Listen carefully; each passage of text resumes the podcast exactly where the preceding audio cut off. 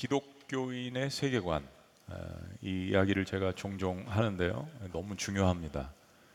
어, worldview 어떻게 어떤 가치관을 가지고 이 세상을 바라보느냐 우리 기독교인들에게는 주님 되심과도 연결되는 것입니다. 롤드십 주님을 모셨는데 그 주님이 내 인생의 어, 주인이시죠.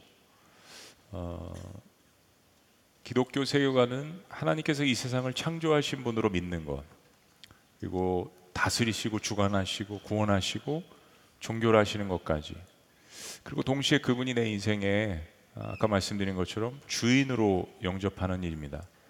그 가치관을 가지고 사건과 사물과 역사를 보는 것이죠. 여기서 이제 한 가지 질문이 생기게 되는데 어, 우리 인간의 자유 의지에 관한 부분입니다. 하나님이 주권이라는 이 부분과 어, 내가 갖고 있는 우리 인간이 갖고 있는 자유의지 사이에 어떤 상관관계가 있는가?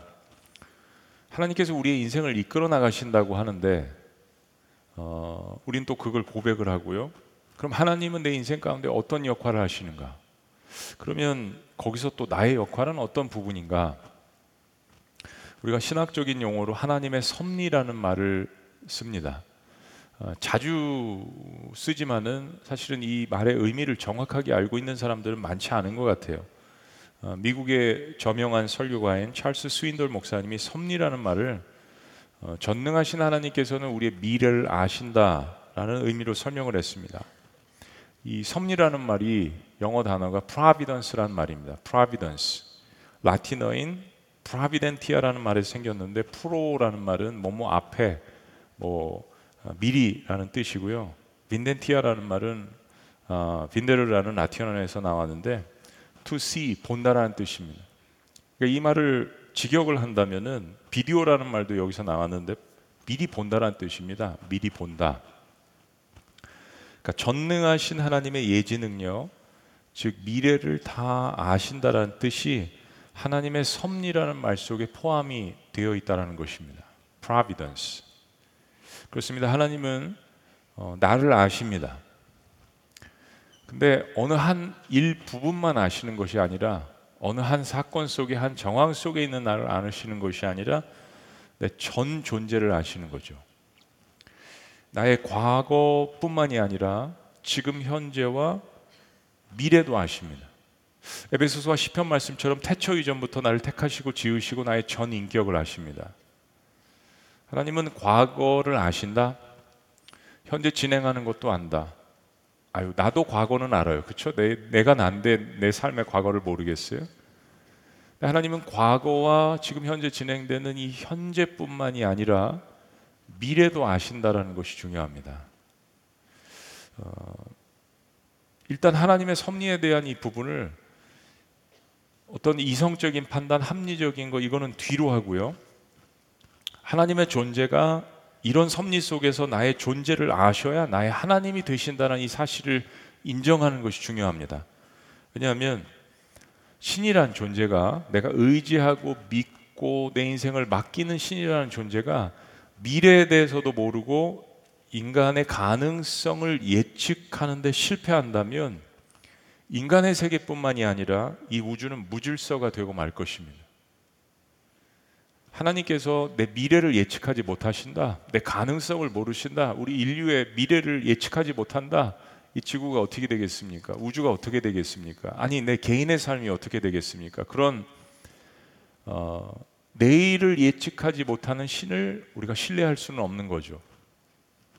때문에 인간의 눈에 보기에 때로는 실패이고 때로는 아무런 소망이 없는 암담한 현실이라도 미래를 아시는 즉 하나님의 구원 계획이라는 이 거대한 섭리 속에서는 늘 소망이 존재합니다. 그래서 성경은 예언의 책이죠. 요한계시록 같은 책을 보면 인류의 미래를 우리에게 알려주는데 조금도 주저하지 않습니다. 요한계시록뿐만이 아니죠. 소선지서, 대선지서, 선지서라는 이름을 갖고 있는 책뿐만이 아니라 성경에는 수많은 예언의 일들이 가득 차 있습니다. 때문에 그리스도인은 하나님의 구원 역사의 시작과 진행과 그리고 인류의 종말을 이미 알고 신앙생활하는 사람들입니다. 그리스도인은 내일을 알고 있는 사람들입니다. 하나하나 구체적인 내 일상의 일들은 모를지라도 인류의 종말을 알고 있습니다.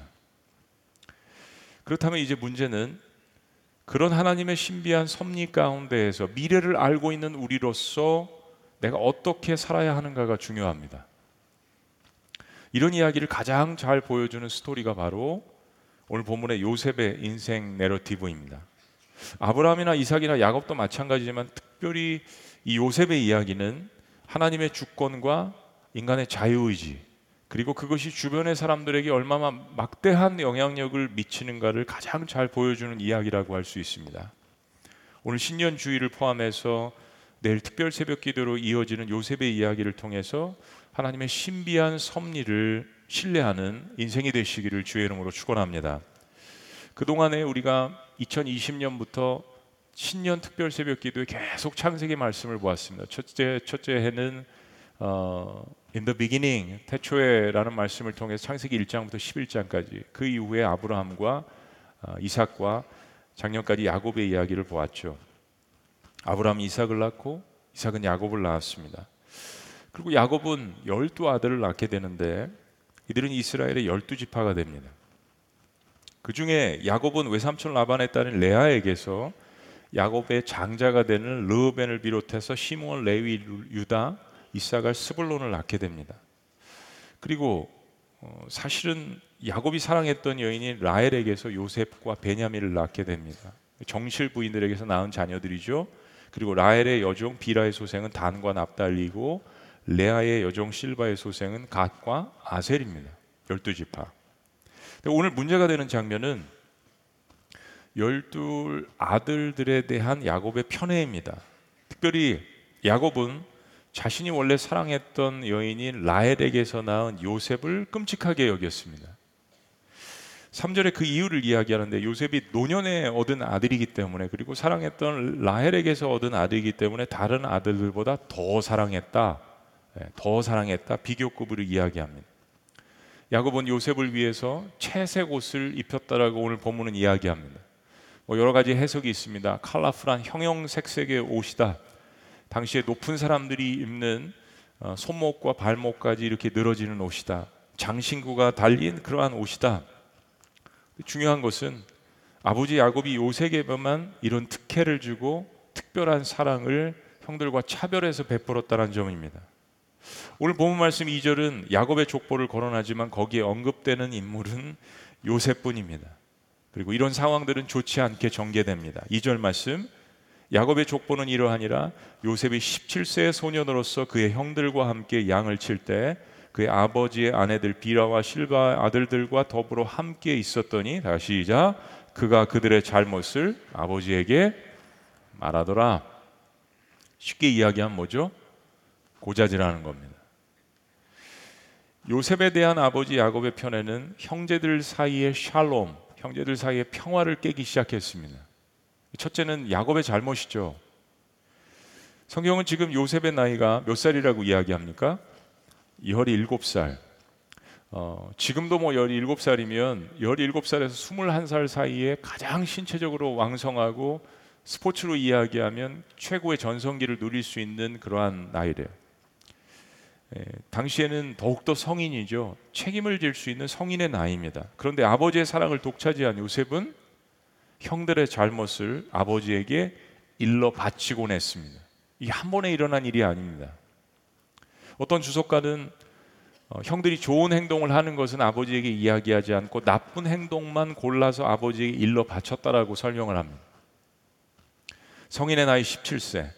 요셉은 결코 건강하지 못한 성장을 하고 있습니다. 삐뚤어진 사랑을 받고 자란 요셉은 형들을 존중하고 그들의 허물을 덮어주는 인생이 아니라 그들의 잘못과 실수와 허물을 들춰내는 것을 인생의 목적으로 알고 살고 있었습니다. 사랑하는 여러분, 사랑을 못 받아도 문제가 되지만 이렇게 사랑을 편향적으로 받아도 문제가 됩니다. 우리 이거 기억해야 합니다. 한마디로 요셉은 품성에 문제가 있었고 굉장히 버릇없는 청년으로 자라나고 있었습니다. 요셉이 처음부터 의인이어서 하나님이 함께 하셨다는 것은 잘못된 해석입니다. 성경은 분명히 요셉의 17세까지 자란 이 상황에 대해서 이야기하고 있습니다. 그리고 요셉의 이런 행동은 당연히 형들의 미움을 사게 됐습니다. 그리고 요셉의 형제들은 이런 요셉의 행동을 방치하는 아, 버지 야곱에 대해서도 마음 가운데 반감을 가지고 자라고 있었습니다. 세번역 성경 4절은 당시의 상황을 이렇게 이야기합니다. 형들은 아버지가 그를 요셉을 자기들보다 더 사랑하는 것을 보고서 요셉을 미워하며 원인 제공을 야곱이 했죠. 요셉을 미워하며 그에게 말 한마디도 다정스럽게 하는 법이 없었다. 그렇습니다. 우리가 부모라면 자녀를 양육하면서 사랑을 주고 싶죠. 당연히 부모로서. 그러나 잘못된 사랑은 내가 사랑을 주지만 내가 자녀에게 주는 편향된 잘못된 사랑은 주변에 있는 사람들에게 그 자녀가 잘못된 미움을 받게 된다는 사실을 반드시 기억해야 합니다. 특별히 한국 사회에서 경쟁이 심한 한국 사회에서 우리가 기억해야 되는 사실입니다. 많은 사랑을 준다고 했지만 많은 지원을 하고 많은 support를 한다고 했지만 나중에 보니까 인간관계에 문제가 생기는 것은 자기 중심적으로 자라났기 때문입니다. 이런 상황 속에서 요셉은 어느 날 꿈을 꾸게 됩니다. 요셉은 형들이 자기를 미워하는 것을 모르는지 자랑스럽게 그날 꿈을 이야기합니다.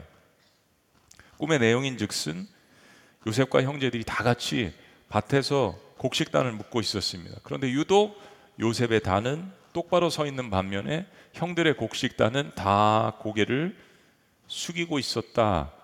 절하고 있더라. 요셉의 표현이죠. 아니 뭐 곡식단이 뭐 이렇게 조금 묶으면 힘이 없어서 이렇게 쓰러질 수도 있는 거고 예전에 시골에서 저도 기억이 나는데요. 많이 팽팽하게 묶어놓으면 뭐 딱 설 수도 있는 거고 그런 거죠. 그런데 요셉의 표현에 의하면 그냥 쓰러졌다는 게 아니라 뭐예요? 형들의 곡식단들이 다 나의 곡식단에게 절하더라라고 자랑스럽게 이야기를 합니다. 6절 말씀. 요셉이 그들에게 이르되 청하건대 내가 꾼 꿈을 들으시오. 네, 들으시오. 좀 방자하죠. 7절 우리가 밭에서 곡식 단을 묶더니 내 단은 일어서고 당신들의 단은 내 단을 둘러서서 뭐라고요? 절하도이다. 누가 이런 이야기를 좋아하겠습니까? 만약에 요셉의 나이가 뭐 8살, 9살이라면 이런 이야기를 할 수 있다지만 지금 요셉의 나이는 17살입니다. 더군다나 꿈의 내용이 형들이 오해하기에 딱 맞는 이야기인데도 불구하고 굳이 요셉은 듣고 싶어 하지 않는 형들에게 적극적으로 이 꿈의 내용을 알렸습니다. 형들은 얼마 전에도 비슷한 꿈 이야기를 들었는지 5절 말씀에 보면 요셉을 더욱 미워하고 있는 중입니다. 형들은 이번 이야기를 듣고는 더욱더 화가 났습니다. 8절 말씀 다 같이 시작. 그의 형들이 그에게 이르되 내가 참으로 우리의 왕이 되겠느냐 참으로 우리를 다스리게 되겠느냐 하고 그의 꿈과 그의 말로 말미암아 그를 더욱 미워하더니 계속해서 형제들 사이에 샬롬이 깨지기 시작합니다. 요셉의 꿈 이야기는 더욱더 형제들을 분노하게 만들었습니다. 그런데 더욱더 과간인 것은 요셉이 꿈을 또 꾼 거예요. 비슷한 꿈을 꿨는데 더 적나라한 꿈을 꾸었습니다. 이번에는 그의 아버지에게도 야곱은 꿈자랑을 합니다. 구절 말씀. 다시 시작.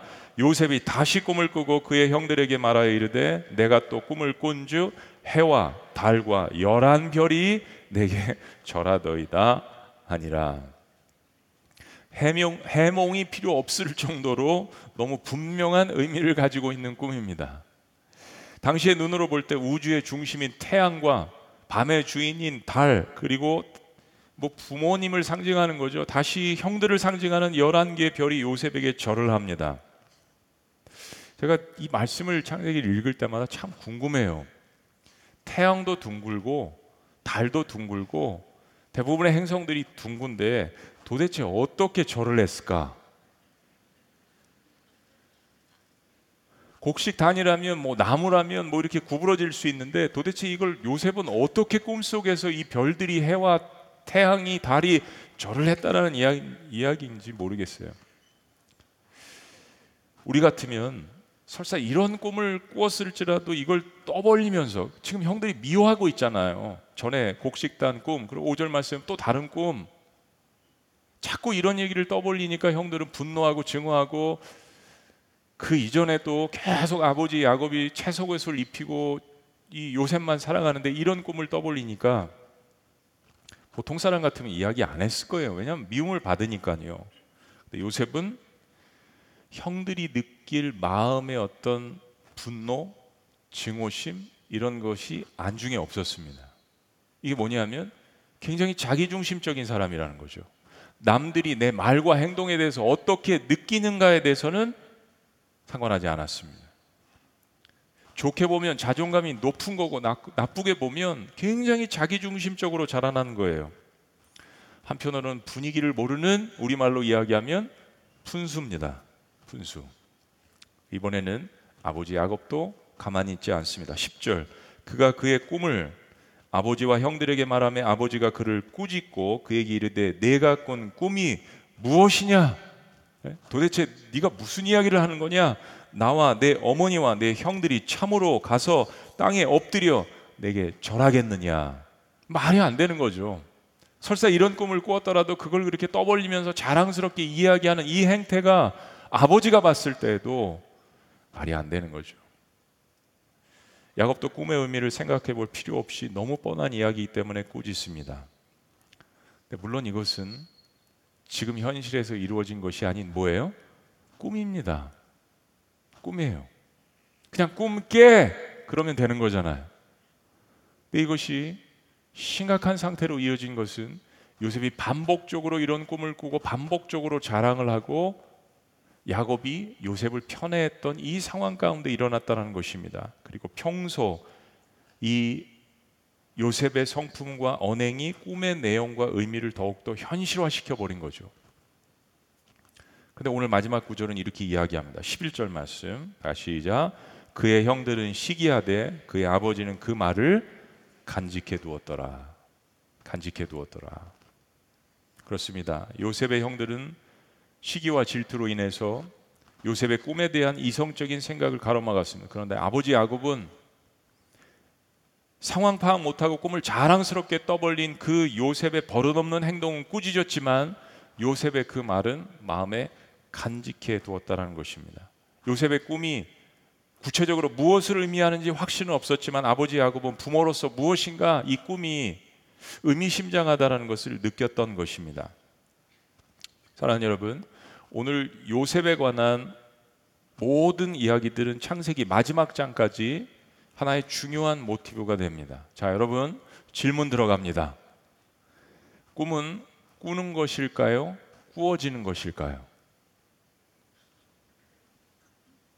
우리 이거 잘 생각 안 해보죠. 꿈은 내가 꾸는 것일까요? 꾸어지는 것일까요?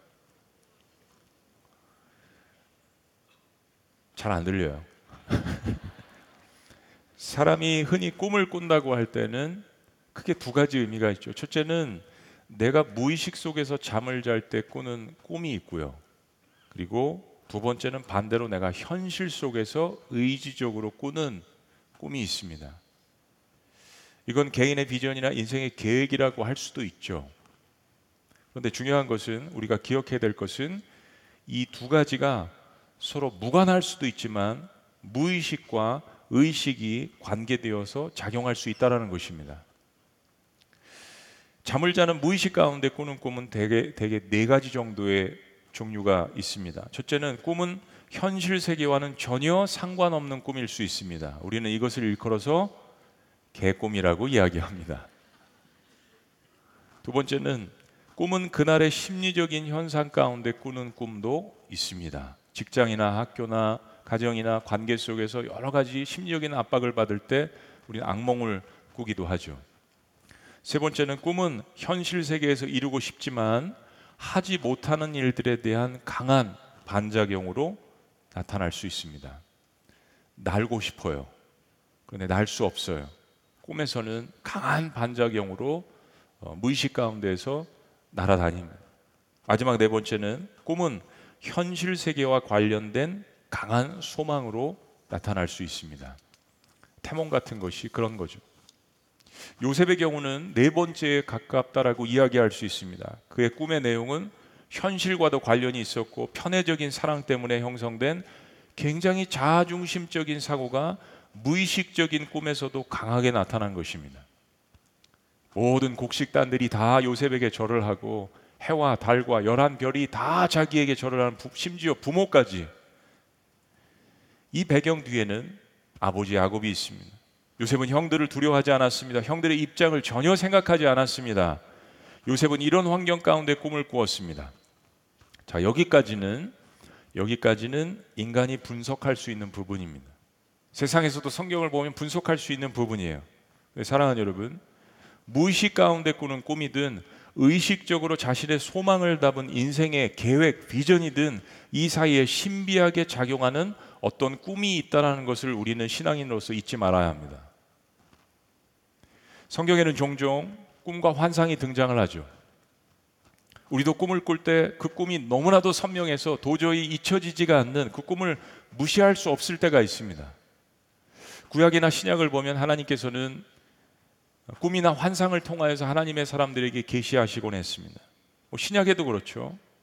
환상은 꿈이랑 좀 다른데 잠을 잘 때 꾸는 꿈과는 별개로 비몽사몽간에 하나님께서 보여주시는 계시의 한 가지 방법이었습니다. 에스겔도 그런 환상을 많이 받고 신약 성경에서 베드로도 환상 가운데 하나님의 계시를 받았습니다. 근데 우리에게 있어서 한 가지 문제는 뭐냐면 그 꿈이 그 환상이 하나님께로부터 온 것인지 아니면 나의 심리 상태나 환경 가운데 온 것인지 혹은 다른 악한 영역에서 온 것인지 분별을 하는 문제입니다. 오늘 성경적인 답을 결론을 말씀드리자면 이면에서 자유로우라고 말씀드리고 싶습니다. 만약에 내가 자아 중심적으로 꾼 꿈이었다면 그것은 내 개인적인 소망에 불과한 것이기 때문에 개인의 노력에 따라서 이루어질 수도 있고 이루어지지 않을 수도 있습니다. 또 어둠의 영이 준 꿈이라면 하나님께 분별해 달라라고 그것을 기도한다면 가르쳐 주실 것입니다. 하나님은 그분의 자녀들에게 분명히 말씀하십니다. 우리가 보았던 요한복음 말씀처럼 목자는 양에게 음성을 들려줍니다.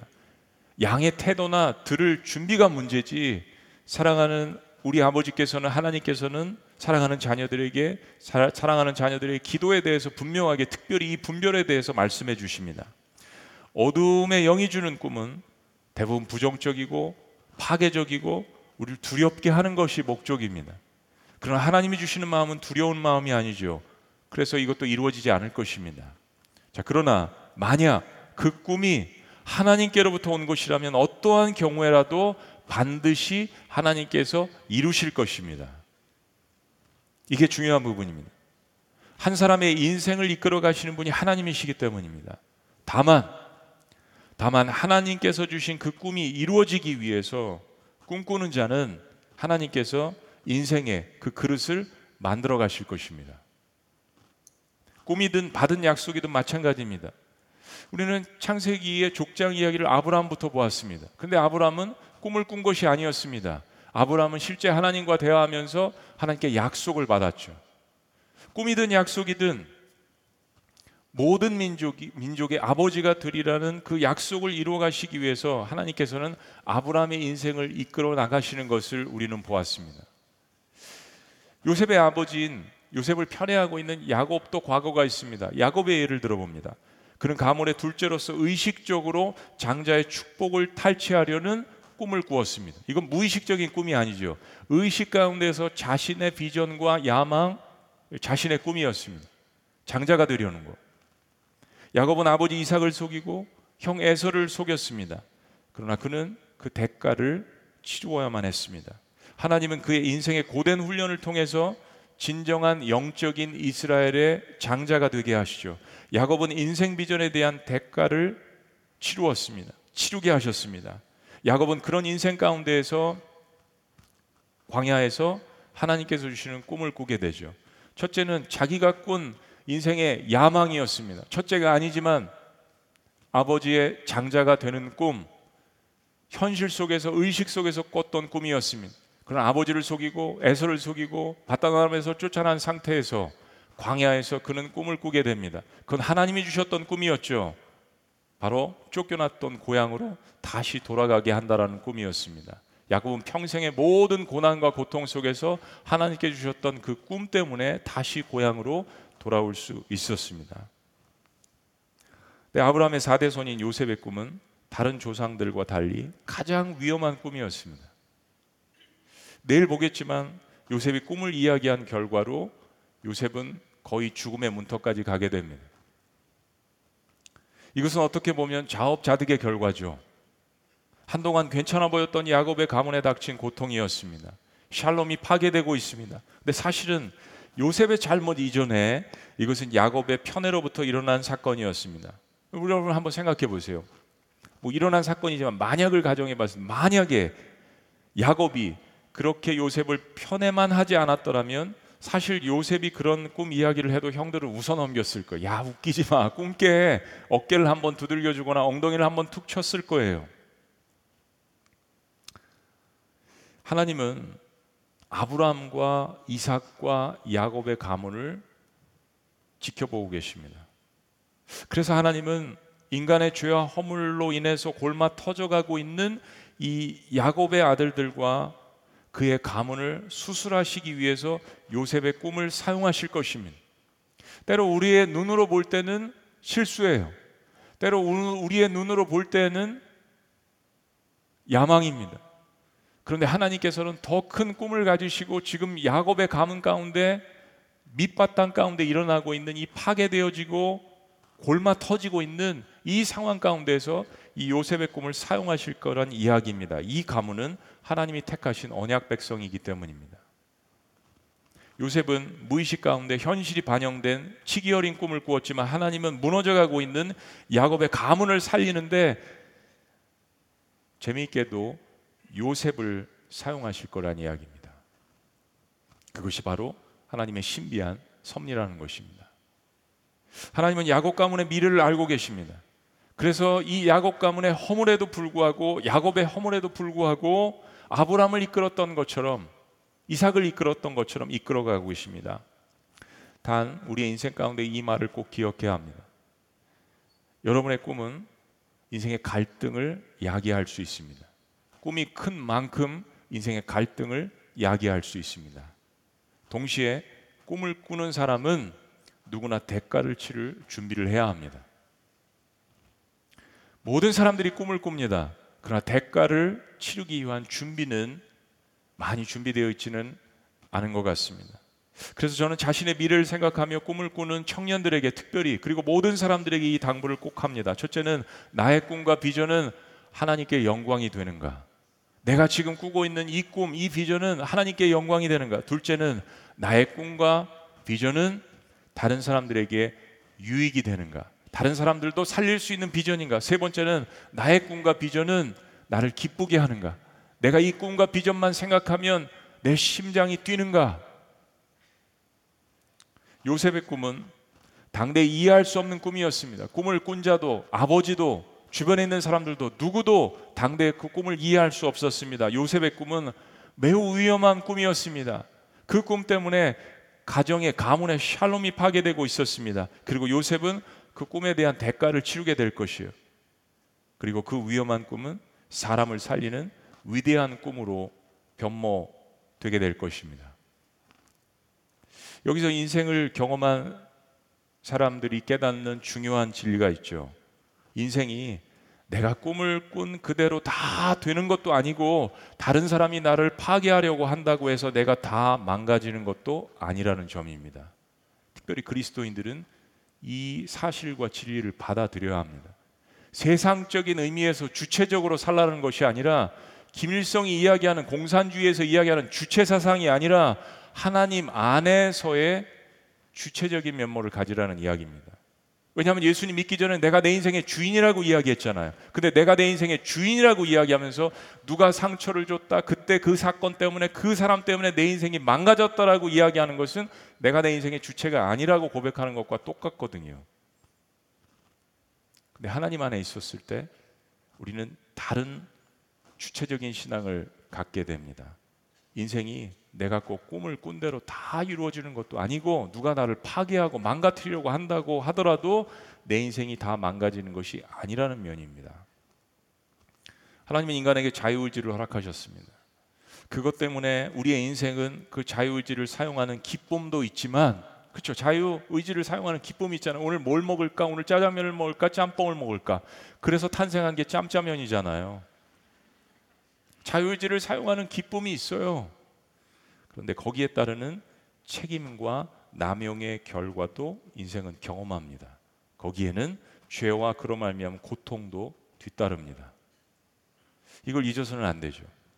그래서 우리는 그런 부족한 인생을 이끌어 가시는 하나님의 신비한 섭리를 의지하는 것입니다. 이면에 있어서 우리에게 지혜를 주는 잠언서 16장은 몇 가지 중요한 교훈을 줍니다. 이런 거죠. 1절 말씀은 마음의 경영은 사람에게 있어도 말의 응답은 여호와께로서 나느니라.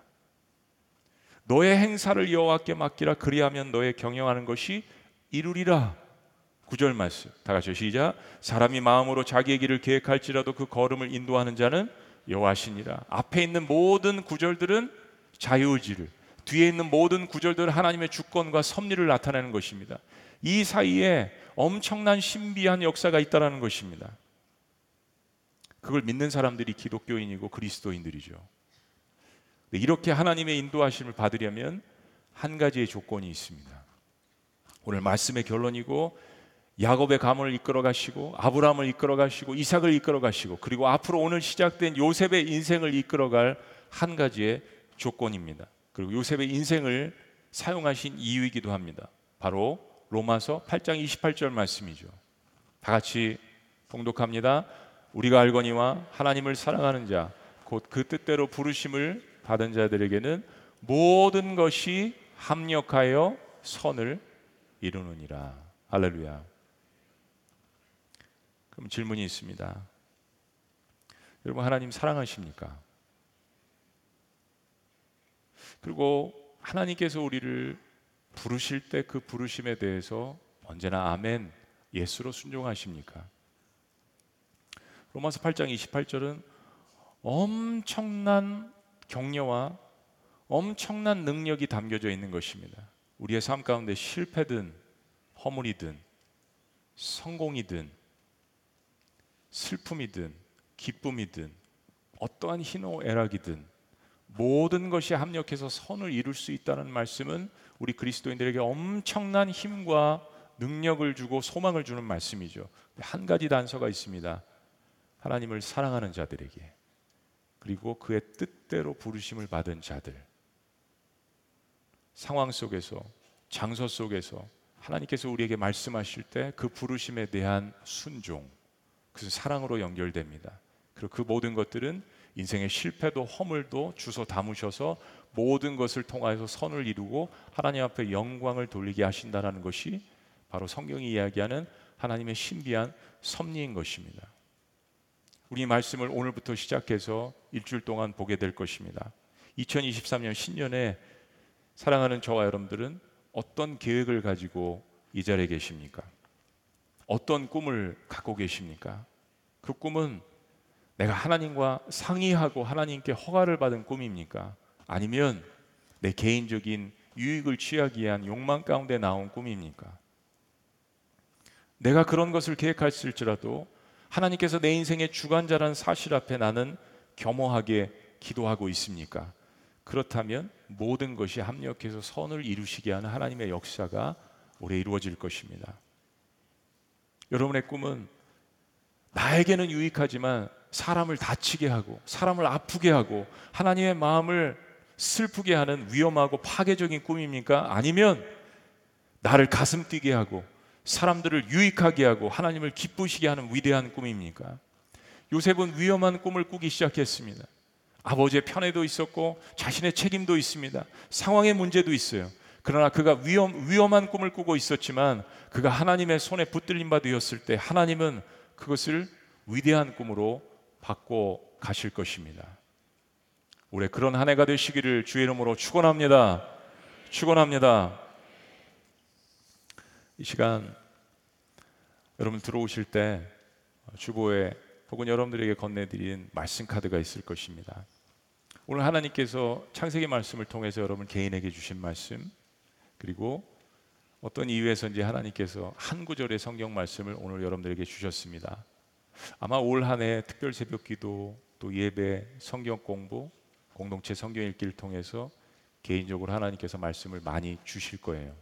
그러나 특별히 오늘 주신 말씀 그리고 여러분에게 하나님의 주권적인 신비 가운데 섭리 가운데 주신 그 한 구절의 말씀 여러분 상황과 삶과 연결되어 있을 것입니다. 미신적인 것이 아니라 예, 하나님은 제비 뽑기도 사용하시죠. 오늘 여러분에게 주신 말씀 창세기 37장 말씀이 모든 사람들에게 개인적으로 적용되는 것처럼 오늘 주신 그 말씀과 더불어서 이 시간 한번 하나님 앞에 그 말씀을 붙들고 기도하셨으면 좋겠습니다. 이 시간만큼 중요한 시간이 없습니다. 하나님 오늘 1월 1일 첫 시간에 주님께서 요셉의 인생을 통해서 주신 이 말씀을 통해서 위험한 꿈이 아니라 위대한 꿈으로 변화될 수 있도록 저를 붙들어 주시옵소서. 그리고 오늘 저의 상황에 맞게 주께서 주신 오늘 신년 구절의 이한 말씀을 붙들고 주님 앞에 나아가기를 원합니다. 하나님 저희 인생 가운데 신비한 섭리로 함께하여 주시옵소서. 우리 다 같이 주여 한번 외치시며 기도합니다. 주여, 주님, 주님, 하나님을 사랑하는 자, 곧 그 뜻대로 부르심을 받은 자들에게 모든 것이 합력하여서 선을 이루신다라는 이 하나님의 섭리, 이 신비한 섭리를 우리의 삶 가운데 경험할 수 있도록 하나님의 백성들에게 하나님의 자녀들에게 함께하여 주시옵소서. 때로 우리의 삶 가운데 위험한 꿈을 꿉니다. 때로 야망을 갖습니다.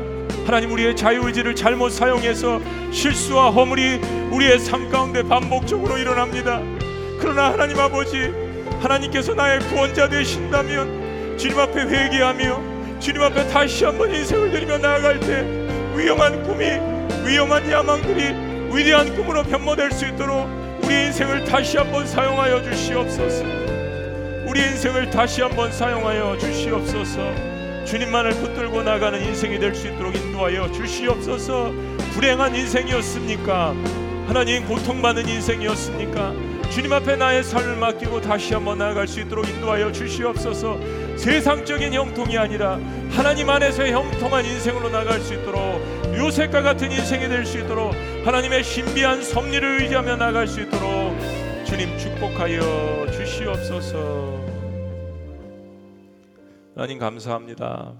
지난 한 해를 기억하지 않고 예수 그리스도의 보혈 아래 모든 것들을 잊게 하시고 새로운 한 해를 시작하게 하시는 하나님의 신비한 섭리 가운데 나아갈 수 있도록 축복하여 주시옵소서.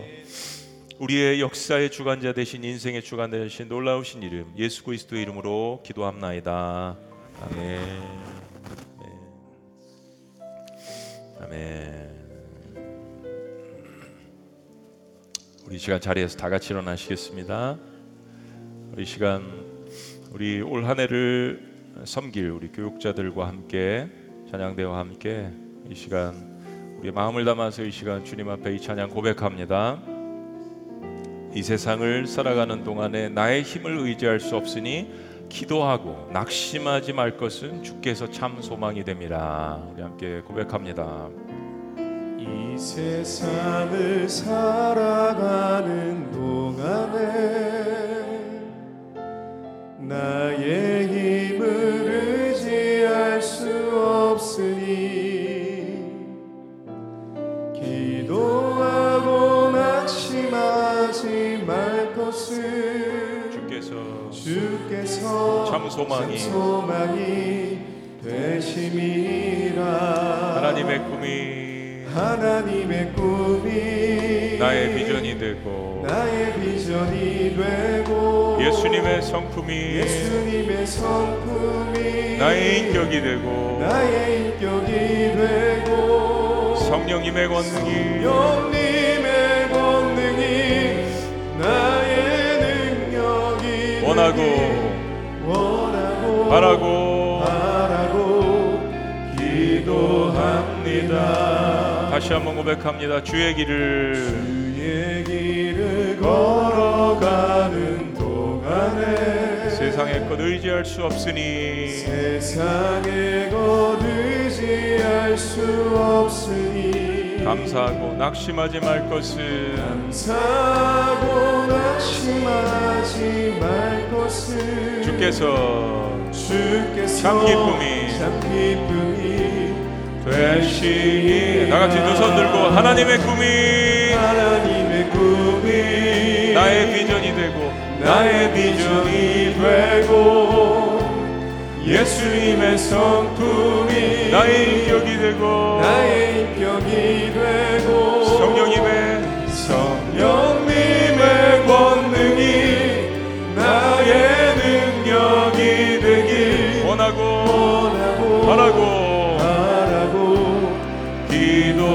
한번 하나님의 꿈이 하나님의 꿈이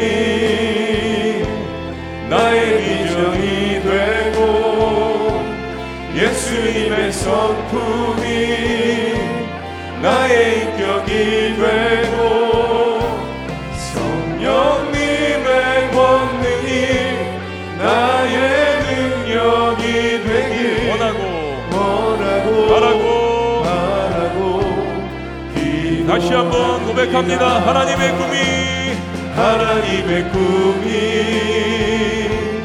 나의 비전이 되고 예수님의 성품이 예수님의 성품이 나의 성품이 되고 나의 인격이 되고 성령님의 권능이 나의 능력이 되길 원하고 원하고 바라고.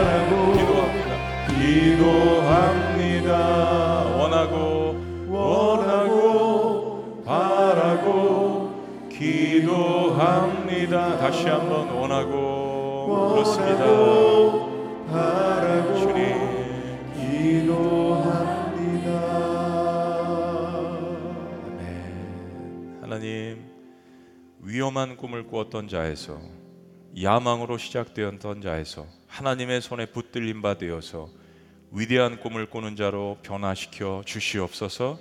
그러한 축복이 임하는 올 한 해가 될 수 있도록 역사하여 주시옵소서. 이제는 우리 주 예수 그리스도의 은혜와 하나님 아버지의 극진하신 사랑과 성령님의 감화교통 역사하심이 때로 우리의 삶 가운데 우리의 허물과 우리의 욕심 때문에 위험한 꿈을 꾸지만 그런 하나님의 신비한 그 섭리 가운데에서 주님의 사랑을 받으며 조금씩 그 위험한 꿈이 위대한 꿈으로 변화되는 것을 우리의 삶 가운데 큰 감격으로 알며 모든 것이 합력하여 하나님을 사랑하는 사람들에게 선을 이루신다는 이 말씀을 붙들고 다시 한번 새해를 나가기를 원하는 사랑하는 주의 백성들의 고백 위에 지금부터 영원토록 함께 하시기를 간절히 축원합나이다. 아멘.